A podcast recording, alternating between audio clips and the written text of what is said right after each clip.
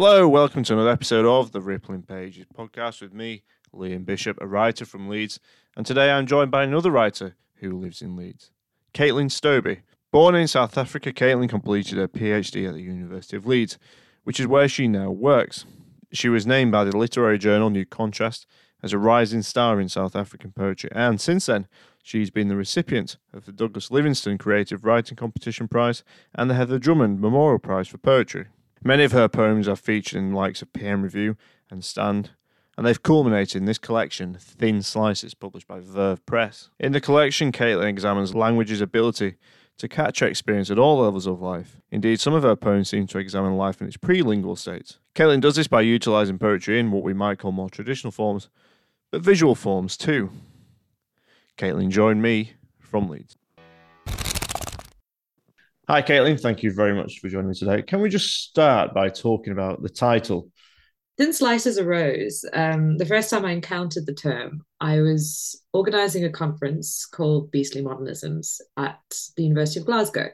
And we had organized a tour of the Hunterian collections. So we were being taken around these galleries um, of taxidermied animals, specimens of rocks. And uh, one of the people who was leading the tours was explaining the process of thin slicing these specimens in order to see what was inside. And that image stuck with me. And I remember making a note on my phone, thin slicing, thin slices. For some reason, I thought that would, that would make a great poem or that would, that would be something to think about in a poem. But then I, I sat on that thought and realized that the reason why it had stuck with me was because it resonated with a review I read on brain pickings years and years before of Malcolm Gladwell's Blink, The Power of Thinking Without Thinking. So, but it came back to me and I thought, oh, that's that's interesting because that's thin slicing on a psychological level. That's thinking about uh, how we judge people based on a moment, an interaction. And I saw that several of the poems that I was working on were doing a similar thing. So I was attracted to the title because it seemed to speak to very tangible questions of ecology, of examining things under a microscope. But then also there was this this broader sense of psychological dynamics that I found appealing. I also was reading Chelsea Girls by Eileen Myles, and that phrase came up uh, in a completely different context, but one that I also think is relevant. So Chelsea Girls is discussing, I mean, it's crucial to feminism and thinking through gender, uh, but also that the particular passage where that comes through is um, discussing eating. And I was realizing that several of my poems were unpicking the difficult associations of being a feminist and being interested in environmentalism, but also then that may be inflicting one's relationship with eating, you know, the, the dynamics of ethical eating and how that's often gendered. And what I really like about it is that it is so something quite visceral about it, something that kind of makes you feel it on your, I don't know, on your skin or within, you know, within your body when you say it. Something, I don't say it makes you sort of shiver, but it kind of make, it makes you think about your kind of your sort of corporality. And he talks about some of the various different themes that, that it does tie into there. And what I find quite ironic is that Malcolm Gladwell, based on what the, the epigraph you provide, it's about the limited perceptions of the world. And there's such an expansive array of, of themes that you talk about there, how it relates to feminism, how it relates to kind of corporality and that kind of thing. Is it is it the fact that there are various definitions of the world that you're interested in, or is it more to do with the fact that this collection is more about people that have limited perceptions of the world? I would say it's both, and I think it's part of why I again, the thin slicing appeals to me because I think there's a zooming in on a particular perspective, a particular setting. South Africa obviously um, crops up in several of the poems, and I think that's a very specific environment that perhaps is not fully understood unless you've been there although that could be said for anywhere so in some on some levels i guess also um, your question makes me think about the fact uh, that the reason why this collection went through so many different titles and changes is because I was speaking with South African publishers and British publishers at the same time. And a lot of the South African publishers were saying to me, there's no market in South Africa for poems that are set in Leeds. Um, and then the people in the UK were saying, what on earth is this Zulu word? You know, so um, I felt like I had um, two audiences that I had to think about constantly. And I wanted to zoom in on specificities, but I also wanted there to be a sense of the universal, the transcendental, um, relatable issues. So Gladwell's perspective, I think, is useful because we do make quick judgment calls about the person based on their accent, uh, where they grew up, you know, all these these quick things that we will think when we first encounter someone. So in a way, I was thinking about how the poetry would be received, and I found Gladwell useful for that, and also because several of the poems are limited in their scope. You know, and as much as I think that, oh, I hope that the poems that address South Africa, for example, will be broadening people's understandings and perceptions. They are also just my one person's perspectives from having grown up in a different environment. So uh, there's that sense of um, how much the narrative speaker can actually do that I hit up against at several points in the collection. Do you, did you sort of meet your limits as a poet to? I definitely tried to experiment with narrative positioning. Right. So there are poems in here that I wrote when I was a teenager, and those those are often a lot more classic poetic literary form, thinking about um, there'll be free verse, but nothing too wacky. And then the later poems would be things that I wrote in collaboration with the scientists, where I was really thinking, okay, well, how can we write about something that's not even human? And how does a human voice fit into that? How can I, as a poet, narrate this without centralizing the narrative or lyric I? So I found myself pushing up against language in a way that I wasn't quite expecting. It was it was felt like you were exploring a time of cultures of limited language, either as people, either as cultures in I don't mean cultures as sort of peoples and humans, I mean cultures as, you know, biological cultures and that kind of thing. Uh, and places where there might not be such a thing as language it was a recurring conversation with the scientists that I was working with at Leeds. So while I was really shaping this collection together, I was also doing a collaboration with the Beales Research Group at the University of Leeds. They are a group of biophysicists doing very interesting work on multiple things, but broadly speaking, they're interested in engineering uh, the components of artificial life. So it sounds like what they're doing is making artificial cells. It's not that simple, um, but they they are creating parts of what might be one day artificial cells. So we found ourselves speaking a lot about the words or language that we shared between us as different disciplines. I come from a background where I'm interested in the, the origins of life in terms of conception and thinking about reproductive health. So I was interested in from the organic sense, and they were interested in it in terms of, okay, well, at what point can we say that this little tiny, tiny thing that we've engineered is living? And we were using the same words, but they meant completely different things. So again, I was finding that language language gets us in a lot of trouble a lot of the time. And I think um, many poets are aware of this. Many poets play around with language for exactly that reason.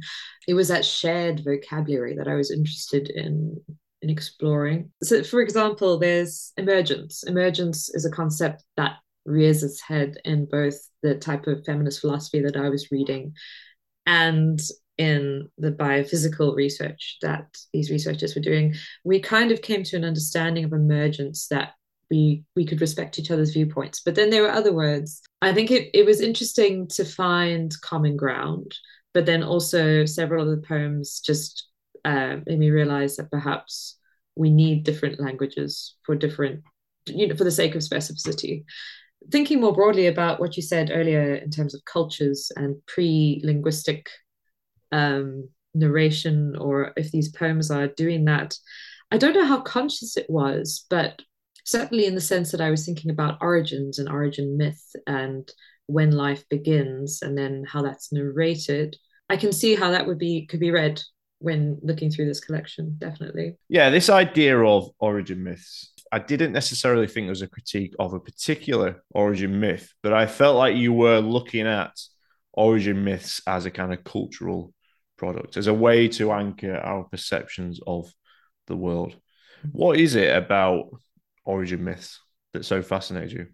I think growing up in South Africa, you it's a very religious country And although on paper we have a very um, secular liberal democracy, which surprises some people, um, in practice, there is still a lot of reverence for various myths. And I'm not just thinking of the kind of biblical tradition, although that often is present. And that's why I'm engaging with um, the Genesis and other myths throughout the collection. So that's definitely was on my mind that the, those that received wisdom that had been present growing up. And that we also see in literary culture and history as a kind of reference point when discussing life. You know it's very compelling and easy for people to use these metaphors even if you look at research papers in the sciences. You know a lot of these papers that are discussing potential for creating artificial cells in life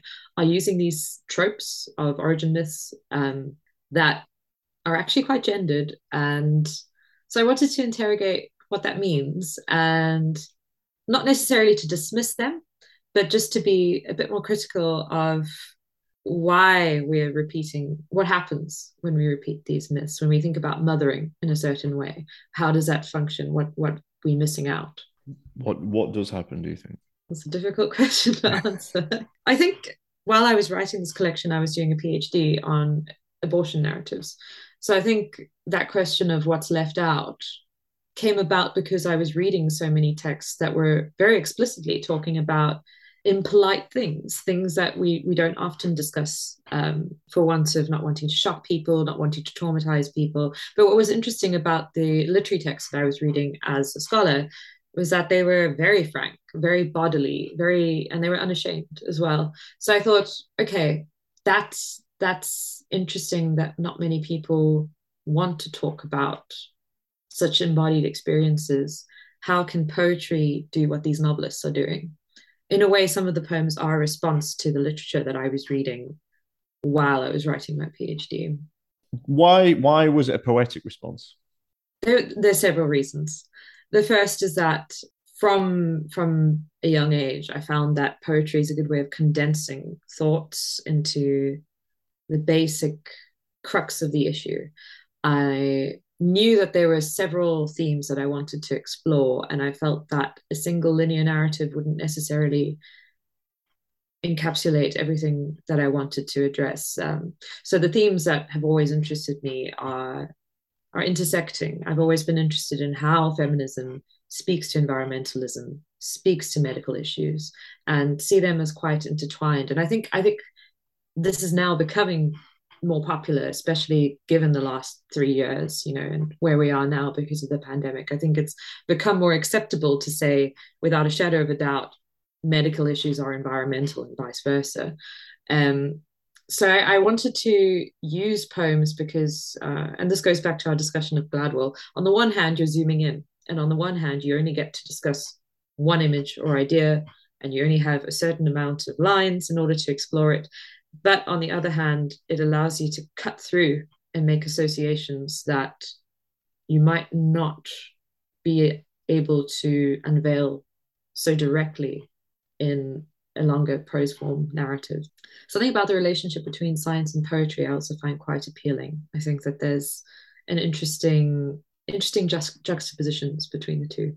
The and biology as a response to um, origin myths. I guess it seems like even even biology, even science has its own versions of origin myths. I wouldn't want this collection to seem like it's offering science as a solution in juxtaposition to the origin myths that I'm critical of, because um, science is equally cultured, and that was one of the most interesting things of working with the scientists was seeing how you know there's there's this um, divide that um, popular culture tends to make between science as being very rational and um, thinking that it doesn't use your creative brain when you're being a scientist, which could not be further from the truth. I've seen people doing all sorts of things in the lab that I would never even imagine of doing and and even the writing up of a paper in science is is creative. It's you know it's it's a form of prose. You need to think through how you're communicating. So it was seeing how the skills that I learn as a writer are present in the lab, but then also from the scientist perspective, I think seeing the methodology of writing in a way that um, some of my students would know very well, but perhaps people who have a background in the sciences might not necessarily think of. Like, you know, it is work and you do have to be methodological and you do have to test a hypothesis in some ways. One of the kind of recurring figures within this collection is Eve, and I don't know if this, if it's the Eve that we associate with Christianity. But was this something that you noticed yourself? Is it something that came out in the collection, or was it an idea that you that you actually explicitly wanted to tackle? Definitely the, the latter, um, and yes and no. It is it is the Eve that we we read of and think of and see represented countless times. You know, um, in jealousy experiment i talk about the the way that painters will you know not not dare to paint even adam without a leaf. And there's so i was interested in in depictions of eve if there was a re- real eve you know.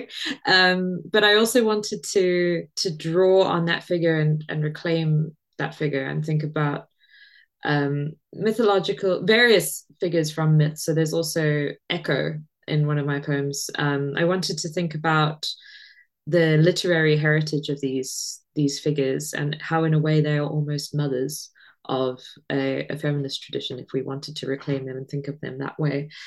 So eve, eve is interesting obviously because you've got the associations with sin with sex an endlessly fascinating figure that you can draw so much out of. Eve is particularly interesting because of the associations with childbirth and several of the poems again were written when i was thinking and writing every day about abortion miscarriage childbirth. So I wrote initially about her in one poem, but then I found her, she kept creeping back in. When we when we go to Genesis, we see that um, Eve Eve is punished, and the punishment is bearing in forth in pain you shall bear forth children. So the sense that childbirth is punishment, that's um, the result of being curious. I mean, there's a there's a bind there between curiosity and knowledge and um, all these acts that we associate with reading, and then reproduction, gendered reproduction, because man isn't punished in the reproductive act in that narrative.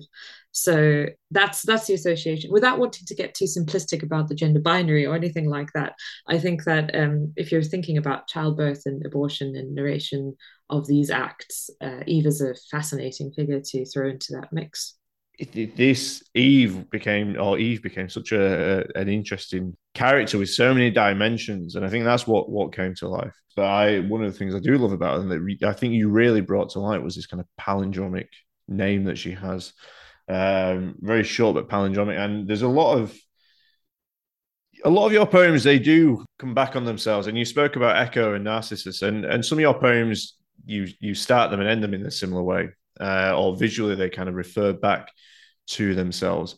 Is there a wider cultural idea here about Eve and about poetry? When I was ordering the poems, I tried hard to think about how they would speak to each other and echo, if I can use that word. Um, it it speaks to several things. I'd say it speaks to the sense of circularity that of of life. You know, the I, this sounds quite trite maybe, but the circle of life in a way. Um, repetition, I think, is always a useful poetic device. I use it with my students when they get stuck. I say just re- repeat the start of the last line until something new emerges. Um, so I find it I find it useful for myself if I'm if I'm stuck in a writing phase. But I do like a resonance between the first line and the ending. I, th- I think there's something quite neat about that. A lot of my favorite poems do that and uh, the palindromic words have always appealed to me definitely when i was writing the visual poems i found myself i mean there's the one the um bilayer where i'm trying to explore with repetition and forming meaning through reversing sentences in a way that I'd never done before and is very challenging, but also rewarding. When you find that it does maybe make sense. But yeah, Caitlin, you come from well, you work with a school of poets who are also obviously lecturers, um, and this fantastic creative environment. But um, but if you would like to see some of the other poets uh, that Caitlin works with, you can see them at Ilkley Literature Festival, which is the second oldest literature festival in the UK. and next year will be celebrating its golden anniversary. The festival runs over 17 days in October, set in the countryside, stone's throw from Leeds Bradford Airport. Caitlin will be appearing at University of Leeds Poetry Showcase along with Kimberly Campanello, John Whale, Zaffar Kunial on Wednesday, the 19th of October. And at the time of speaking, you can still get some tickets. And there are still uh, events that have not sold out yet uh, including with the likes of Malorie Blackman. And I, I know that we've spoken about well, we've spoken about Eve uh, and and the, the, punishment and, and the pain of birth, and you've spoken about some of your previous work. Um, um, was this why you were asking questions about attachments? The elements of attachment in the collection arose before I really had an understanding. So, one of the earlier poems I wrote was Carried, and um, I was looking back over it when we were talking about having this interview and I saw the word attachment there and I thought oh that's that's so interesting because I wrote that when I definitely hadn't encountered attachment theory I didn't you know um, in recent years there's been a lot of theorization of attachment and um, this kind of Instagramization let me just make a word for it of of um, attachment theory and content. And so, in more recent years, I've been thinking about it as a school of thought in psychology. But obviously, attachment arises whenever we have an address to the second person, really. Whenever there's any um, address, and, and I love the second person, I think it's great. um, I think it's great fun to write to, um, you know, right from the perspective of the lyric I to the second person. And that's another thing that maybe South African poetry does more and is more comfortable with is that that sense of intimacy. I encountered uh, when I first started writing and reading in the UK context. A lot of people will say, "Oh, well, um, you know, it's, it's quite personal, and you might want to think about, you know, moving away from from so much use of I, for example. Um, and I do try to to play with that at times, but I also want to stand by the fact that I think that that can be productive, and there's nothing wrong with a love poem or a poem about mothering or fatherhood. Um, it's just opening it up with the imagery. That's a challenge.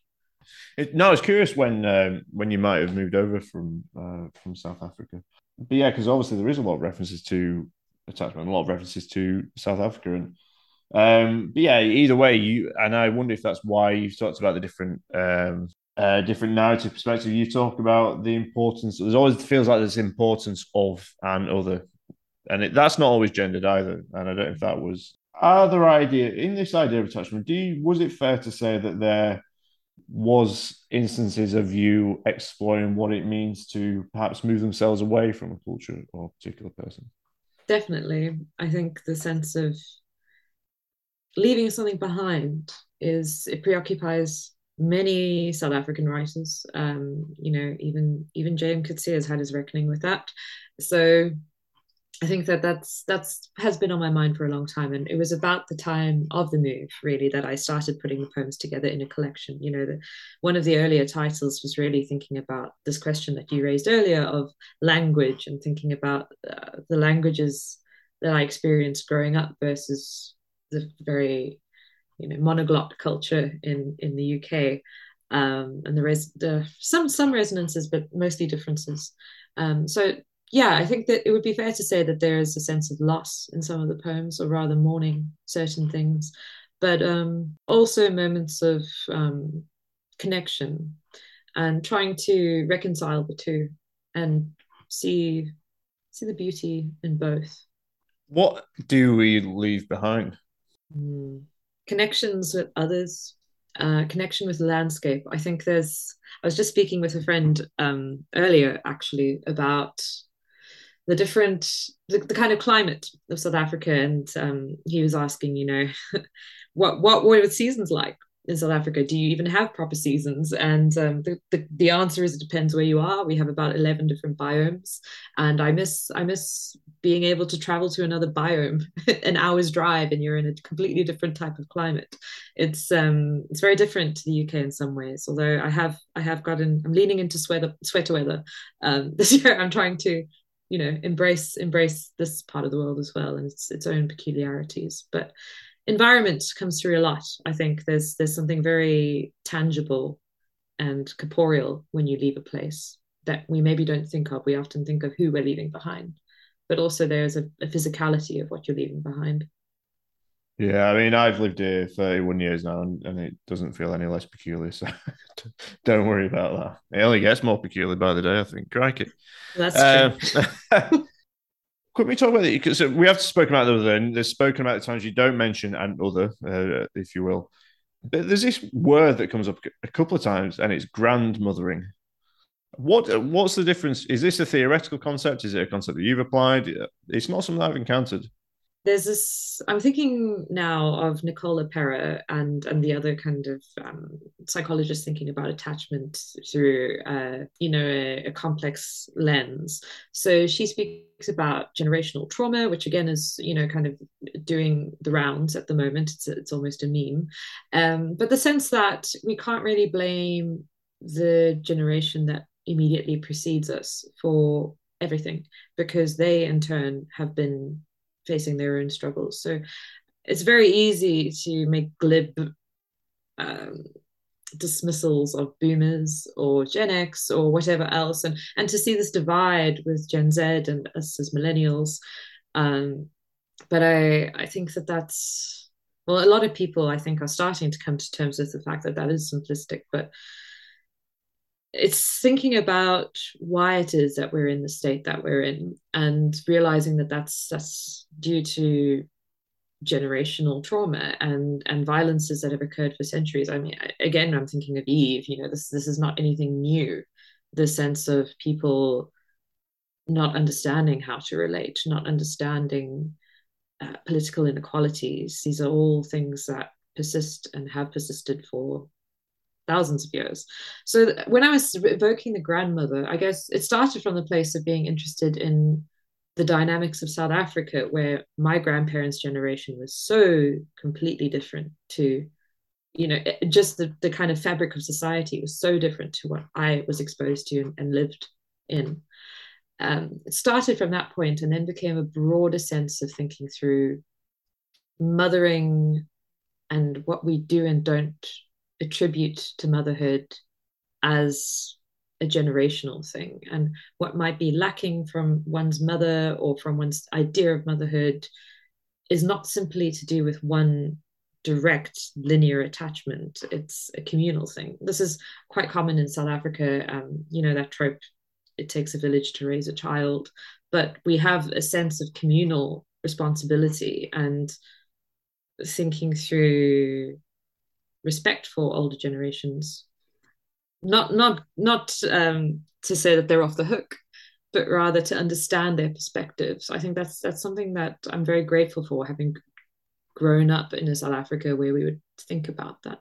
Yeah when you so understanding a, a different generation what what has to what do we get from understanding i think it helps us to understand understanding older generations or different generations helps to understand the way that the current state of affairs and and again i i'm interested particularly in gender uh, so that's why I do gender it as grandmothering, and I'm interested in. I mean, there's also there's references to father time and, and other constructs throughout the the collection, but it's this idea of the grandmother, I guess, because of the matrilineal line and thinking about what we understand as womanhood, what we understand as natural when we think about gender. What what does it mean to be a natural woman? What does it mean to be a woman at all?